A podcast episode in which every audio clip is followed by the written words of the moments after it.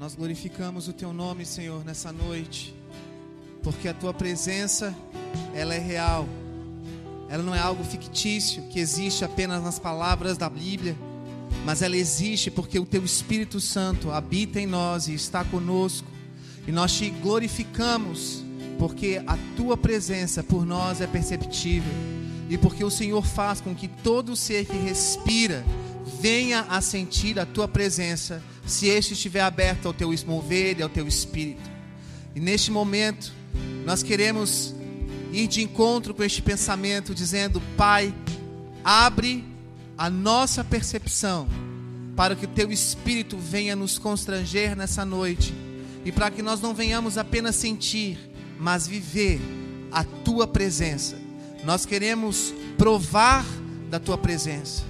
Nós queremos fazer com que a tua presença seja algo tão profundo que vá além daquilo que nós sentimos emocionalmente, daquilo que nós pensamos racionalmente. Nós queremos viver o que a tua palavra fala de uma paz que excede o entendimento. A nossa mente, ó Deus, muitas vezes traz sobre nós pensamentos de paz, que, de mal que não convém. Mas a tua Bíblia diz que o Senhor tem sobre nós pensamentos de paz para nos dar uma esperança e um futuro. E é sobre isso que nós nos apoiamos nessa noite, na esperança e no futuro que vem do Senhor, e não naquilo que nós vivemos com ansiedade ou pensamos que pode acontecer. A nossa vida está diante de Ti, e nós damos o controle do nosso ser o controle dessa ministração, o controle da nossa vida nessa noite a Ti, neste instante. E pedimos a Deus que o Teu Espírito faça em nós uma varredura completa e que possamos sair dessa, daqui, essa noite, cheios da Tua presença, cheios do Teu vigor, cheios de um renovo sobrenatural. Pai, vem sobre nós nós te damos as boas-vindas nessa noite, em nome de Jesus. Amém. Boa noite. Com 108 versículos, do qual nós podemos extrair 54 princípios de conduta e mandamento. Escolhido como o mediador da igreja de Jerusalém depois do Pentecostes, o autor do livro de hoje, pela qual nós vamos meditar e nos apoiar sobre os ensinamentos, é talvez uma voz que traz uma mensagem, onde todo o livro pode fazer você refletir e repensar sobre a sua vida, dizendo: Senhor, o que eu mais preciso é de ti. Este livro do Novo Testamento ele alude à literatura de sabedoria do Antigo Testamento, que são os livros de Jó, Provérbios, Eclesiastes e alguns salmos.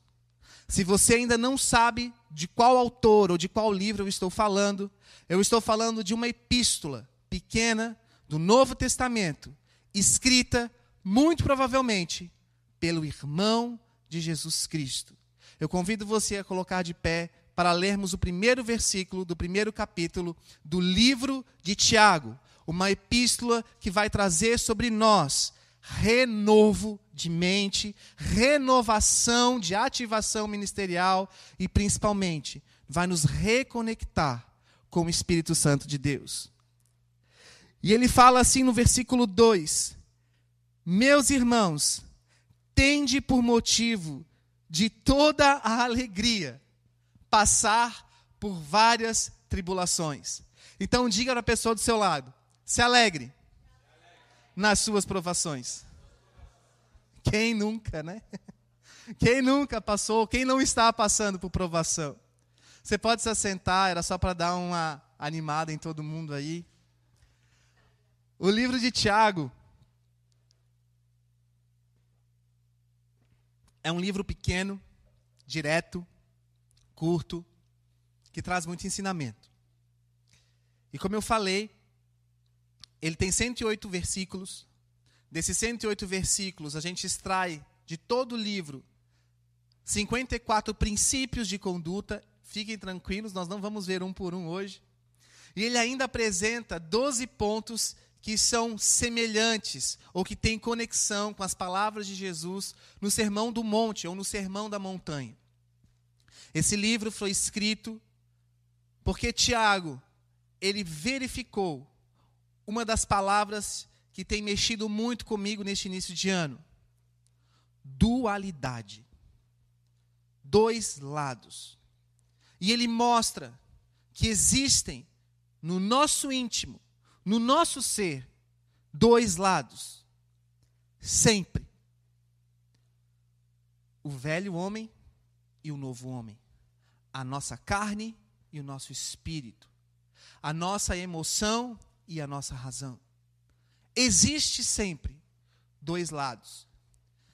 E esse livro, baseado nas literaturas de sabedoria do Antigo Testamento, está aqui aludindo no Novo Testamento as conexões com o livro de Jó, com o livro de Provérbios, com o livro de Eclesiastes e com alguns salmos de Davi. Por quê? Porque ele é basicamente uma instrução à conduta da vivência do ser humano. Tiago, ou o livro de Tiago, não pode ser lido como um simples livro da Bíblia. Ele precisa ser mastigado, meditado, compreendido, porque em cada capítulo, em cada versículo, as palavras de Deus, elas nos alimentam, trazendo esperança. Eu convido você a meditar sobre o livro de Tiago, porque ele foi uma pessoa extremamente sucinta, direta. Ele, sendo irmão de Jesus, ele coloca princípios muito poderosos que são capazes de nortear a nossa vida. E como eu falei, toda a mensagem pode se resumir numa única frase: Eu preciso de ti. Essa é a mensagem final deste livro. Para mim. Para você pode ser diferente. Por isso, como cristão, como um bom servo do Senhor, como aquele que medita na lei do Senhor, eu convido você a ler o livro de Tiago. Porque, mesmo ele trazendo tantas coisas boas e importantes para nós, ele começa dizendo: Fique feliz se você está passando por tribulação. Tenha alegria. O livro de Eclesiastes mostra um pouco disso também. Mas esse livro vai falar sempre de duas coisas muito importantes uma religião falsa, uma religião pagã e uma religião pura. Ele mostra sempre duas, dois lados, as dualidades. A religião falsa era a religião proferida pelo povo judeu, pelos hebreus, que falavam da lei, mas não viviam conforme a lei. E ele aplica isso agora a um grupo de pessoas chamado eclésia ou igreja, em Jerusalém, pós-Pentecostes, pós a descida do Espírito Santo. E ele fala: não é porque você é agora cristão, não é porque você agora pertence a Jesus, não é porque agora você crê em Jesus Cristo, que você não passa por tribulação, que você não passa por provação, ou que você é melhor do que a pessoa que está lá fora. Quando eu falo pessoa que está lá fora, ou quando o Tiago fala pessoa que está lá fora, ele está se referindo às pessoas que não estão compartilhando da mesma fé que você. E muitas vezes nós temos uma posição de superioridade, porque eu chamo isso de crentice. Né? É, o crente ele tem uma posição de superioridade diante de familiares ou de pessoas do seu trabalho, porque ele tem a verdade. Mas até que ponto essa verdade está realmente intrínseca na nossa vida? Até que ponto essa verdade não é da boca para fora? E Tiago, ele é uma confronto, ele, ele é uma palavra de confronto ao nosso caráter. Porque ele vai mostrar que eu e você, todos os dias, nós sempre temos que lutar, porque dentro de nós existem dualidades. Existe a carne e existe o espírito. E existe sim uma luta dentro de nós que nós precisamos vencer. E ele mostra que só existe um único modo de você vencer. é se, se tornando ou se apresentando humilde diante de Deus, reconhecendo a sua condição de pecador e que é necessário, dia após dia, orar a Deus dizendo: Pai, eu preciso de Ti. Deus, eu preciso de Ti.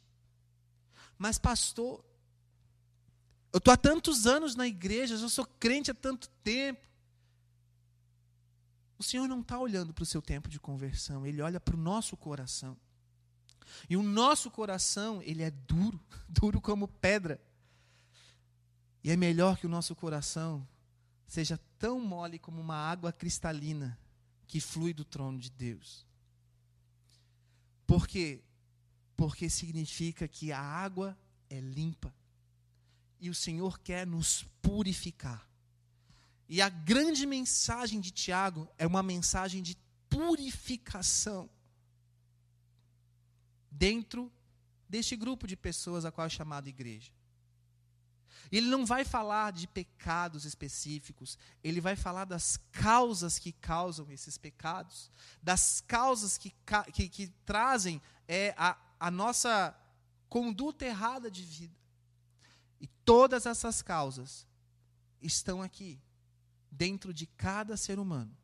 Dois lados. Então é por isso que ele vai falar no livro de uma tentação útil e de uma tentação maléfica. E coloca que todos nós somos submetidos a uma tentação útil. O que é a tentação útil? É a tentação que vem de Deus para nos mostrar que nós somos falhos, que nós precisamos resistir ao diabo e continuar.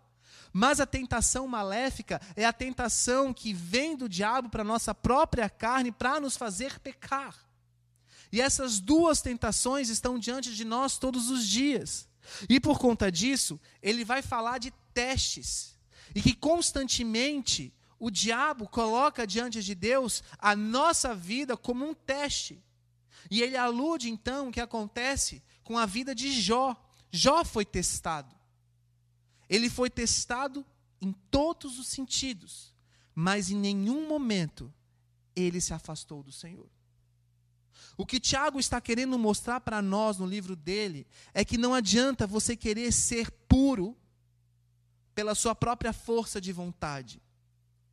Você precisa ser puro porque você decide ir até o fim pelo Senhor. Mais que o ar que eu respiro, Senhor, eu preciso de ti. E eu reconheço que sem ti eu não consigo. Sem ti eu não sou nada. E este reconhecimento é o princípio da sabedoria. Porque tem neste princípio a ideia do temor ao Senhor. E temer ao Senhor é algo que não é da boca para fora tem a ver com o coração. Eu posso estar aqui hoje ministrando horas sobre o que é temor, mas não viver temor. Eu poderia passar aqui, fazer uma série inteira sobre o livro de Tiago e não viver o livro de Tiago. Mas o Senhor não quer pessoas explicando o livro de Tiago. O Senhor não quer pessoas explicando o que é temor. Ele quer uma igreja que viva de coração o temor. E o temor, quando é vivido, não precisa ser explicado. O livro de Tiago, quando é vivido, não precisa ser explicado. Mas, pastor, então por que você está ministrando isso hoje? Porque foram essas palavras que Deus trouxe a mim nessa tarde, enquanto eu pensava, Deus, o que eu vou trazer de ministração hoje? O que eu preciso hoje? E teve um momento que eu falei assim, Deus, hoje tudo que eu gostaria de receber neste exato momento era uma palavra de Deus diretiva, de algum profeta, de alguém, e o Senhor me entrega a palavra. A simples palavra. Uma simples epístola que mexe aqui dentro. E é por isso que eu fiz essa oração inicial. Porque você pode ler o livro de Tiago inteiro, mas se a presença do Espírito Santo não estiver com você, vai ser apenas palavras. Mas se a presença estiver com você, vai ser vida. Você vai se verificar aqui dentro.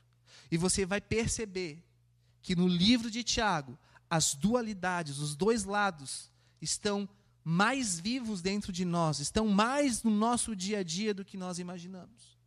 Então ele vai colocar que existem dois tipos de tentação e nós precisamos discernir esses tipos de tentação. Ele vai mostrar que existe a sabedoria verdadeira e a sabedoria falsa. E a sabedoria falsa é aquela que é baseada nas circunstâncias e no seu próprio entendimento, mas a sabedoria verdadeira vem de encontro com aquilo que a própria palavra de Deus traz de resposta para a conduta. E talvez seja por isso que Tiago foi impelido pelo Espírito de Deus a escrever de modo tão incisivo, de modo tão direto. Como eu falei, como vocês já puderam perceber no primeiro capítulo e no, no segundo versículo, ele não fica falando meias delongas, ele vai direto, fica feliz que você está passando por provação, porque isso vem de Deus. E ele continua falando coisas muito importantes, porque ele compreende que agora sem a presença do irmão dele na terra, que era Jesus, e com o espírito que estava sobre todos eles, seria uma luta constante. E por isso, a oração final sempre vai ser um reconhecimento de humildade, de quebrantamento e de entendimento. Eu preciso de ti, Jesus. Eu preciso de ti, Jesus. Ele vai mostrar então que dentro de nós existe dois eus: o eu carnal e o eu espiritual. E que existe uma confiança verdadeira e existe uma confiança falsa. A confiança verdadeira não está em dizer eu confio no Senhor. A confiança verdadeira está em viver eu confio no Senhor. Dizer que eu acredito em Deus, dizer que eu acredito em Jesus, dizer que eu acredito que eu posso confiar, até os demônios sabem e falam isso. Agora, viver a confiança em Deus é tão difícil, porque você não tem o controle da sua própria vida.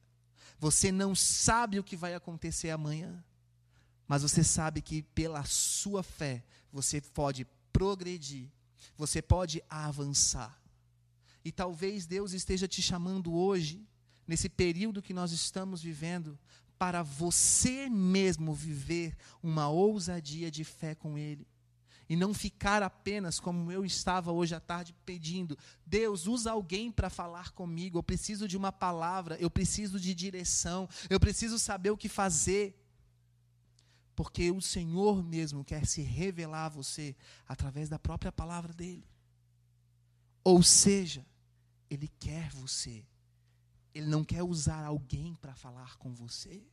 Ele quer você. Eu vou repetir. Ele não quer usar alguém para falar com você. Ele quer você.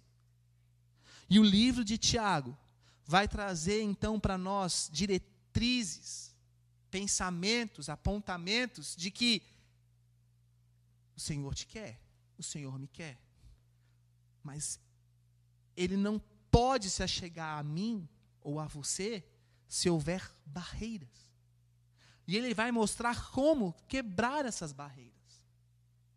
E a primeira quebra de barreira que ele vai dizer é: você está passando por provação. E você precisa aceitar a sua provação. Precisa aceitar esse período de vida conturbado. Você precisa aceitar. Você precisa compreender que nesse mundo você vai viver aflições, você vai passar por aflições. E as aflições não necessariamente são as aflições mais trágicas que existem. Podem ser coisas simples para os olhos dos outros, mas que para você é pesaroso, para você machuca, para você tira paz. E o Senhor conhece cada uma das suas estruturas. E Ele conhece também as barreiras que estão vindo sobre você e no relacionamento seu com Ele. Por isso, o livro de Tiago mostra dualidades, dois lados, dois pontos que batem. E o Tiago mostra: essa luta não é só sua. Deixe Deus vencer essa luta. Deixe Deus vencer essa batalha. Como assim, pastor? Perca para Deus. Aceita o que vem de Deus. Aceita muitas vezes o silêncio de Deus. Vá você para o Senhor e se abra e converse. Ou vá você para o seu secreto e lá fique. Mas não fuja dele. Vocês estão entendendo o que eu estou falando? Os seus dois lados te fazem entender ou para este ou para este, mas não te fazem parar para meditar naquilo que está entre um e o outro. E o que está entre um e o outro? A palavra de Deus. E a palavra de Deus, ela é revelação para os dias maus. Eu não vou me atentar muito agora sobre o livro de Tiago, mas eu vou abrir, quero convidar você a abrir diretamente na palavra de Tiago, capítulo 4. Como eu falei, ele é um livro direto, incisivo. Ele dá na gengiva. Ele não fica ali assoprando para vou lá e tal. É como se fosse um dentista que vai ter que colocar um, uma injeção na gengiva, ele já vai sabe, e coloca direto, assim. Ele não fica conversando e tal. Então ele já fala assim, verso 4, eu estou lendo na versão Almeida, revista atualizada, diz assim: Infiéis, não compreendeis que a amizade do mundo é inimiga de Deus? Primeiro de tudo, não há como a gente ser legal no mundo e legal na igreja. Vamos mudar a palavra? Não há como a gente ser bom para o mundo e bom para o reino. Não há como agradar os dois lados. Então ele já começa mostrando, neste texto, que ou você está com os princípios do mundo, ou você está de acordo com os princípios da palavra de Deus. E não existe meio caminho. Vocês estão compreendendo? Mas ele começa dizendo que nós somos infiéis. E pensem comigo. Não é bom ouvir esse tipo de coisa. Os profetas, eles eram usados por Deus para falar coisas que muitas vezes as pessoas não gostariam de ouvir, não queriam ouvir. Então eles eram perseguidos porque a forma como eles falavam machucava. E Tiago, irmão de Jesus, porque tem 90% de chance desse Tiago que escreveu esse livro ser o irmão de Jesus, ele coloca dizendo que nós somos infiéis. E alguém discorda disso? Ele começa lá no primeiro capítulo e vai permeando por todos os outros capítulos, dizendo que não existe, não existe ninguém melhor do que ninguém. E que todos, por mais cristão que seja, é suscetível de erro, é suscetível de não ser fiel ao Senhor. Porque somente o Senhor é capaz de julgar. Mas ele não está aqui criticando, ele não está jogando na cara ele está colocando uma realidade, e essa realidade vem com uma resposta: infiéis. Não tem como ser amigo de Deus e amigo do mundo. Não tem como você estar lá no seu grupinho com pessoas do mundo que acham que o certo é o certo e que o errado é errado, sendo que a própria palavra de Deus diz o contrário. Mostra que o certo é de acordo com a Bíblia ou que o certo é de acordo com a vontade de Deus, e que o errado é aquilo que contraria a palavra e a vontade de Deus.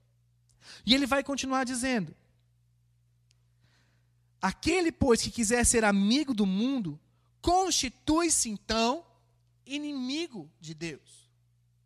Então, se eu quero ter prazer no mundo, se eu quero viver para uma vida boa no mundo, e quando eu falo vida boa no mundo, é ganhar dinheiro, é ter conforto, é ter estabilidade, é viver o que todo mundo quer viver, é ter o que todo mundo quer ter. Eu me torno, eu me constituo inimigo de Deus.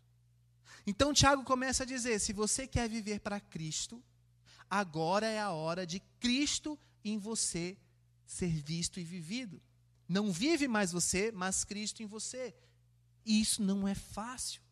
Porque nós queremos um Cristo em nós, mas também nós queremos as coisas deste mundo em nós.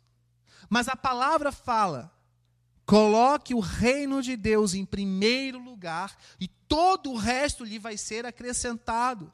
O problema hoje é que muitos da igreja estão vivendo com Cristo, buscando primeiro as coisas do mundo, como objetivos de conduta de vida, para que aquilo ali seja uma representação da bênção de Deus sobre a vida deles.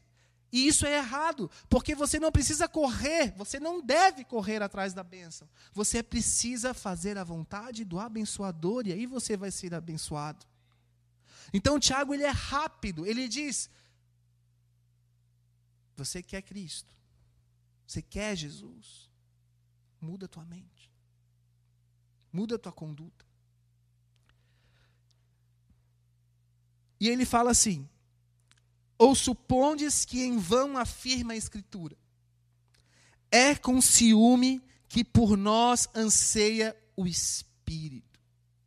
É com ciúme. Ele diz algo muito importante. Como assim?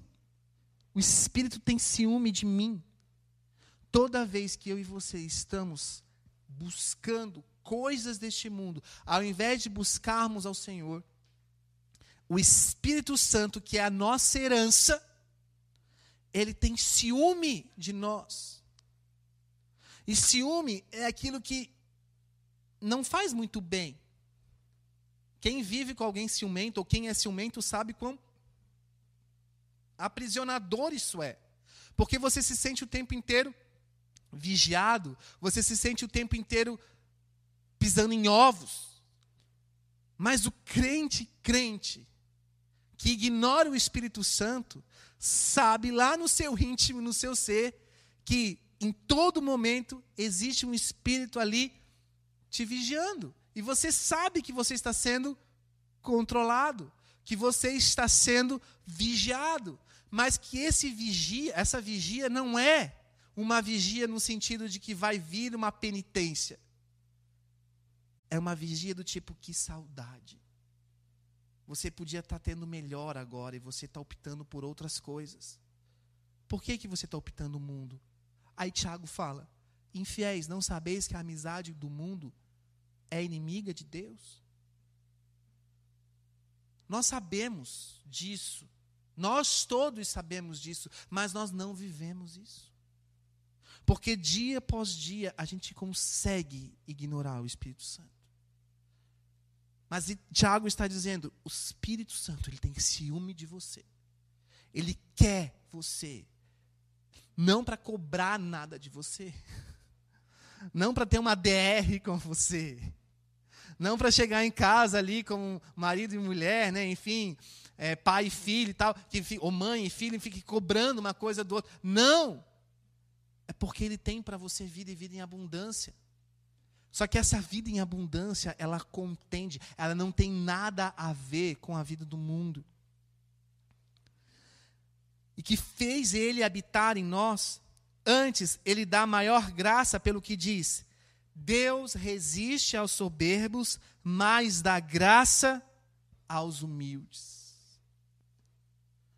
E isso é tão forte, porque o reconhecimento de Tiago, mesmo sendo o irmão de Jesus, era de proclamar: eu preciso do meu irmão mais velho. Eu preciso de Jesus.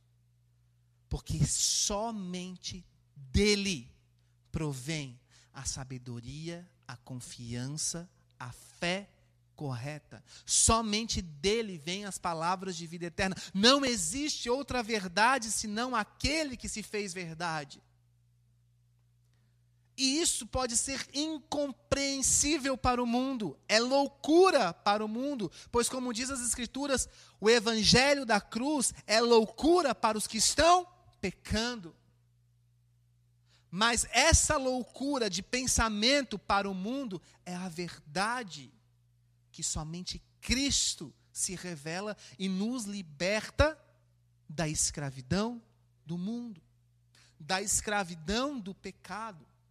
Então, Tiago está mostrando para todos aqueles crentes naquela igreja, naquela reunião, onde ele escreve essa epístola, dizendo: Nós não somos melhores do que eles. Mas uma coisa nós temos: nós temos a verdade. E a verdade, ela só é manifesta àqueles que se tornam humildes diante dela. Ou seja, não é porque nós somos cristãos que somos melhores, não é porque nós temos títulos que somos melhores, não é porque nós temos bens que somos melhores, não é porque nós somos abençoados que nós somos melhores, nós não somos melhores. Mas o Senhor nos concede graça, favor imerecido. Mas aqueles que batem no peito, aqueles que acham que são, aqueles que entendem, que pensam que são algo, Deus resiste ele não consegue chegar. Essa resistência é uma aversão que não vem dele, vem de nós. É nós dizendo ao Espírito: Eu não preciso de você. Eu me garanto. Eu estou no controle. Eu dou meu jeito. Eu faço. Aqui comigo é assim. Vocês estão compreendendo? E Tiago está ministrando para um povo que está vivendo em tribulação, em provação, em crise, e continua dizendo: Mas nós somos melhores do que aquele povo lá daquele mundo, e nós vamos dar o nosso jeito. E ele está dizendo: Não, não é por você. Perca para o Senhor Jesus, porque Ele em você é que vai dar jeito. Quantos estão entendendo? Levanta a mão. Ele vai continuar dizendo então, um dos textos mais importantes de Tiago.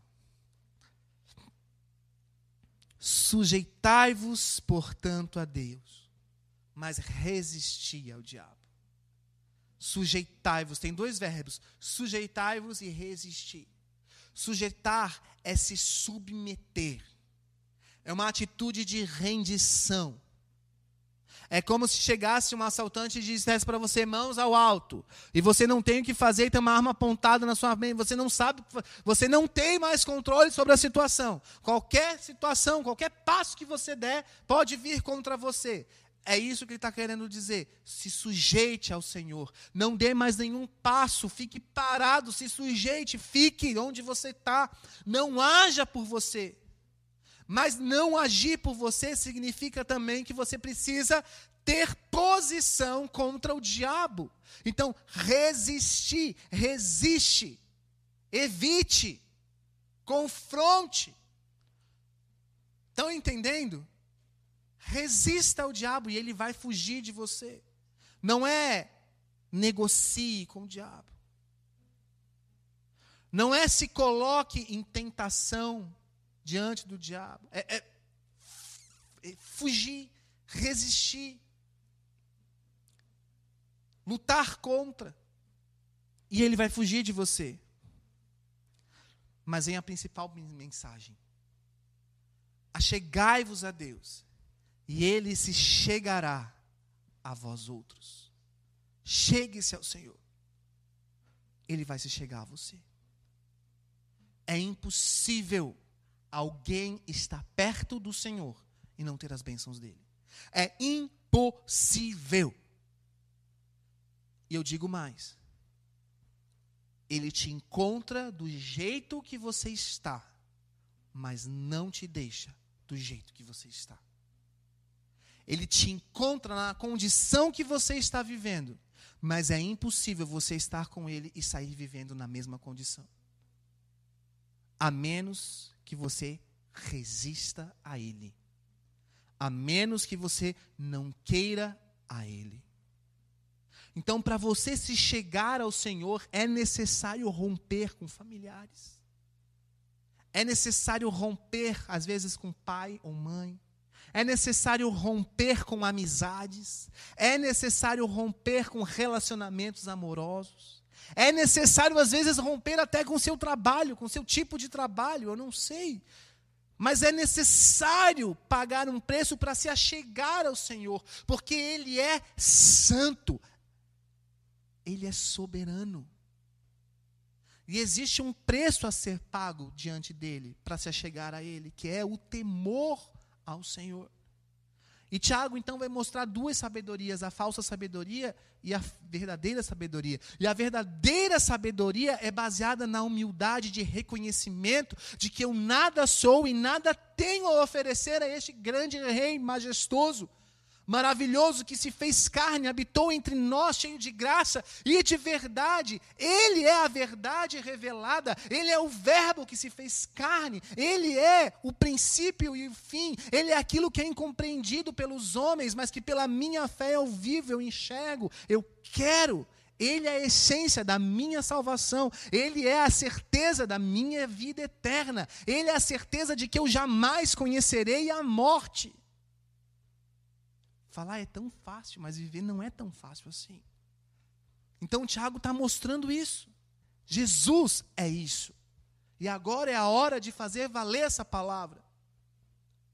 E para você se chegar ao Senhor, você pode se chegar na condição que você está. Mas você não vai permanecer nessa condição, porque o Espírito Santo, ele opera em você até com gemidos inexprimíveis, até com dores. Então, as provações fazem com que o Espírito atue na sua vida, a ponto de você gritar sem saber o que está acontecendo, sem saber para onde você vai, mas você tem a certeza de que você está passando por uma cirurgia, você está passando por um deserto, você está passando por uma situação adversa, mas quem está no controle é o Senhor. Então ele diz: Chegai-vos a Deus e ele se chegará a vós outros. Mas aí vem: Purificai as mãos, pecadores. Purifique as suas mãos. As mãos muitas vezes têm a ver com os nossos trabalhos, com as nossas atitudes, com aquilo que a gente faz ou com aquilo que a gente fez. E é necessário limpar, se purificar Antigamente, dentro das sinagogas, haviam, até nas festas, haviam vasos com água, e existiam ali as águas que eram para purificação, e as pessoas lavavam as mãos quando entravam, porque as mãos vinham sujas, os pés vinham sujos. Então, lavar as mãos era um ato de higiene, hoje em dia é passar álcool em gel. Você entra num lugar, álcool em gel. Você vai numa loja, álcool em gel. Você está no shopping, álcool em gel. Aí você troca de loja, mais álcool em gel. Fica, meu Deus do céu. É uma meleca. Naquela época era água. E como a água tinha que ser cavada em poço, né, não tinha aquela questão de ligar uma torneira, não, pegar água não era fácil, ter água não era uma coisa fácil. Então, aquela gordura da sujeira de mão em mão, imagina todo mundo colocando a mão ali e tal, ficava uma, uma gordura, uma boda, um troço nojento, sim, e aquilo ali era comum ter naquela época. Mas, era necessário purificar as mãos porque as mãos eram cheias de sujeira. Tudo era muito braçal, muito feito com mão, né? E aí ele coloca, então, purificai as mãos, pecadores. E aí vem a mensagem principal. E vós que sois de ânimo dobre, limpai o coração. Ele mostra várias dualidades, mas ele diz que a maior dualidade está dentro do nosso coração. Ora eu estou bem, ora eu estou mal. Aqui eu sou uma pessoa, lá eu sou outra pessoa. Aqui eu penso de um jeito, depois eu penso de outro jeito. Ânimo dobre. Dupla identidade. Mas eu não quero levar para um lado tão até criminoso, do tipo a pessoa é de um jeito e depois lá é. Não é nesse sentido. Eu estou querendo dizer nas pequenas coisas. As dualidades das pequenas coisas. Ora você está bem com o Senhor, ora você está mal com o Senhor, ora você está cheio do Espírito, ora você não está cheio do Espírito, ora você está no Espírito, ora você está na carne. Vocês estão compreendendo? Quem nunca? Quem nunca se viu assim? Ora você se sente bem, ora você não se sente bem. Fé não é sentimento. Fé é tomada de posição, é firme, convicção.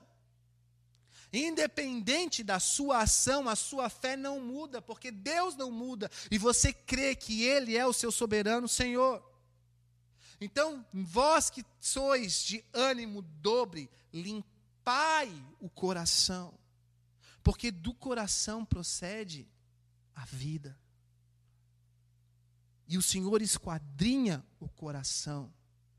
Salmos vai trazer sempre uma mensagem de que no coração do homem é que o Senhor habita e ele vê, ele enxerga por detrás e por diante do coração. Ninguém conhece o seu coração, nem mesmo você conhece tão bem o seu coração quanto o Senhor. E ele diz: limpe o seu coração. E agora ele continua: afligi-vos, lamentai e chorai. Converta-se o vosso riso em pranto e a vossa alegria em tristeza. O que ele está querendo dizer aqui é que você não não é que você não pode ser feliz e não pode ser alegre. É converta o seu riso de sarcasmo, o seu riso falso, a sua, o seu sorriso que na verdade não existe porque você não está tão bem assim a sua alegria com a bebida, a sua alegria com a prostituição, a sua alegria com o vício, a sua alegria com o pecado, a sua alegria com o diabo, a sua alegria com a fornicação, a sua alegria com os falsos deuses, a sua alegria com a idolatria, a sua alegria com coisas que não provêm de Deus, como horóscopo e seja o que for de crendices, a sua alegria com coisas que não edificam, converta-se. Converta-se em tristeza em profundo quebrantamento, em arrependimento. Porque humilhai-vos na presença do Senhor, e Ele vos exaltará. Reconheça a sua posição de que nada você é, e assim Ele vai te exaltar. Essa é uma das grandes mensagens do livro de Tiago para aquela igreja de Jerusalém. Essa é uma das grandes mensagens da, do livro de Tiago para a nossa igreja. Humildade, quebrantamento e o continuar do reconhecimento que eu preciso de Jesus. E eu preciso converter o meu coração a Cristo mais uma vez. Eu preciso converter a minha alegria porque a palavra fala: a minha alegria consiste em fazer a vontade daquele que me enviou e a realizar a sua obra. Não diz a minha alegria consiste em falar da vontade daquele que me enviou. Não diz a minha alegria consiste em crer na vontade daquele que me enviou. Vocês estão compreendendo? E muitas vezes, o que Tiago está querendo mostrar para nós aqui, muitas vezes é as nossas atitudes. Irmão, irmã, a sua alegria, a minha alegria não está em fazer a vontade de Deus. A nossa alegria ainda está em coisas deste mundo. A nossa alegria ainda está em reconhecimento de pessoas. A nossa alegria ainda está em ser algo para Deus, em ser visto. A nossa alegria ainda está em ter bens, a nossa alegria ainda está em ter conforto. A minha alegria só vai chegar quando o meu salário for tal. A minha alegria só vai chegar quando eu for morar em tal lugar, quando eu ter tal carro, quando eu casar, quando meu marido converter, quando meu filho voltar para a igreja, quando a minha família for restaurada. Quando, quando, quando, quando? Isso não é verdade. Tiago está dizendo: a sua alegria precisa ser humildade, no reconhecimento de que, diante de Deus, se você estiver perto dele, você vai ser abençoado. E a sua alegria não está em receber a benção, mas estar com o abençoador e fazer a vontade do abençoador.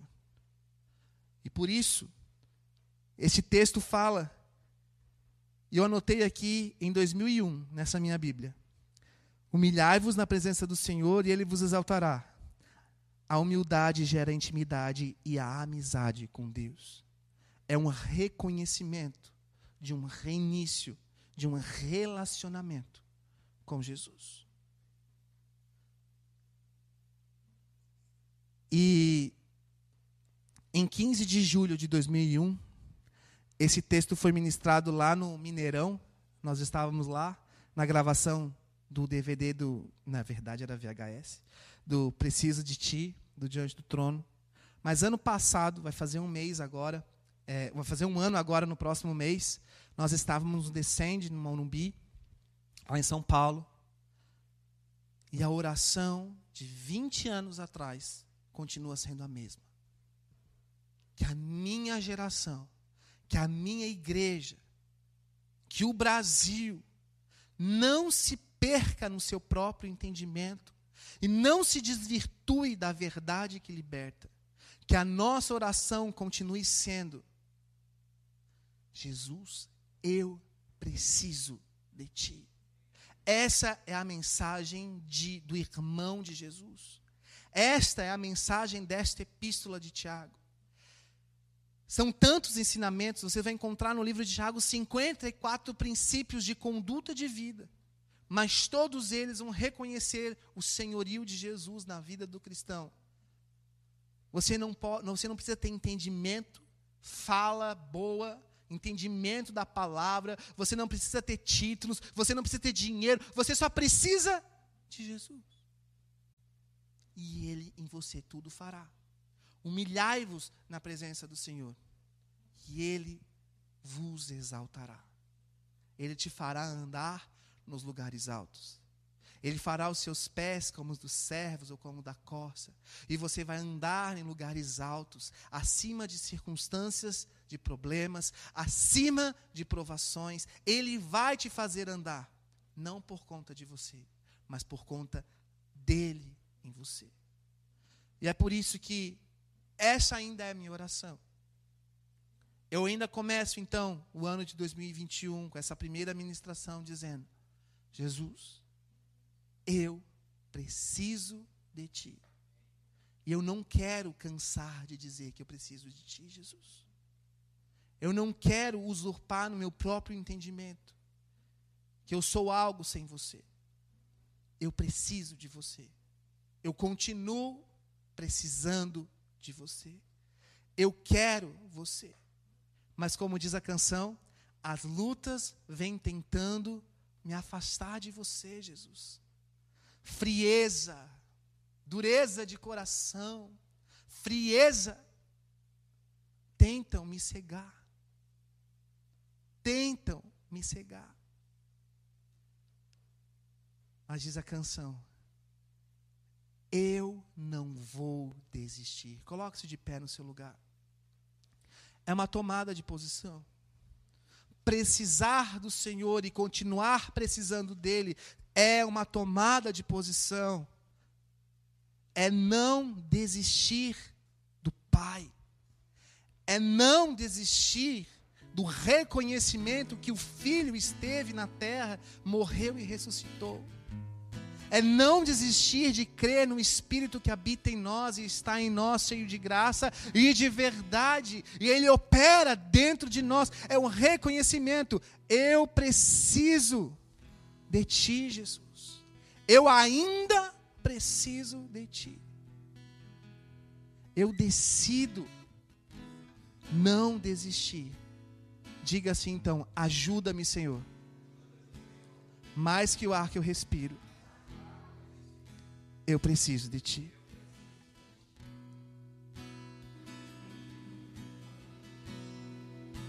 Distante de ti, Senhor não posso viver.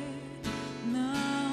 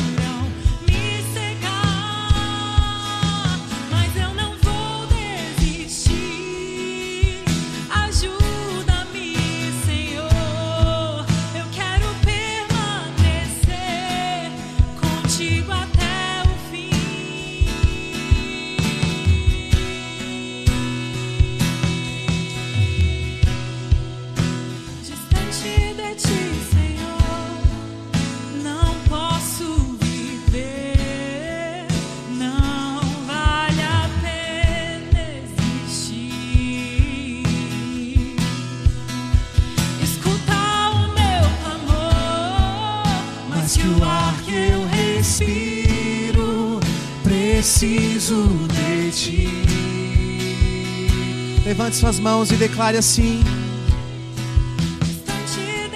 Senhor, não posso. Nós não conseguimos viver, Jesus. Eu não consigo viver, Jesus.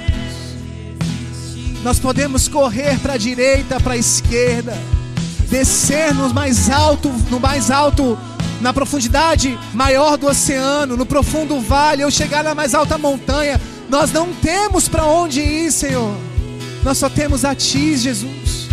E nós não nos cansamos de dizer que nós precisamos de Ti. Em 2021, nós precisamos ainda mais de Ti, Jesus. Neste ano que está iniciando, nós ainda precisamos do Senhor.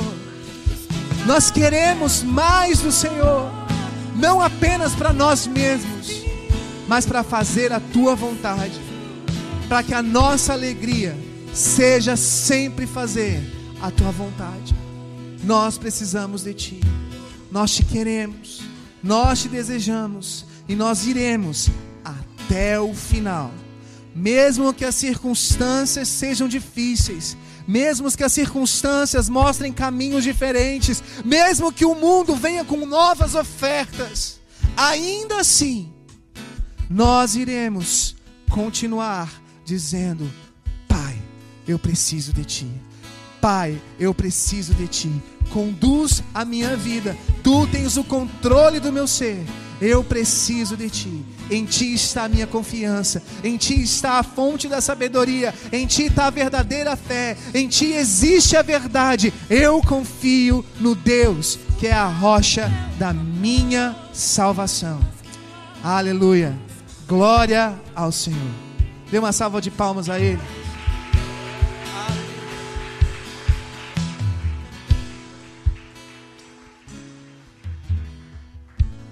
Aleluia. Glória a Jesus.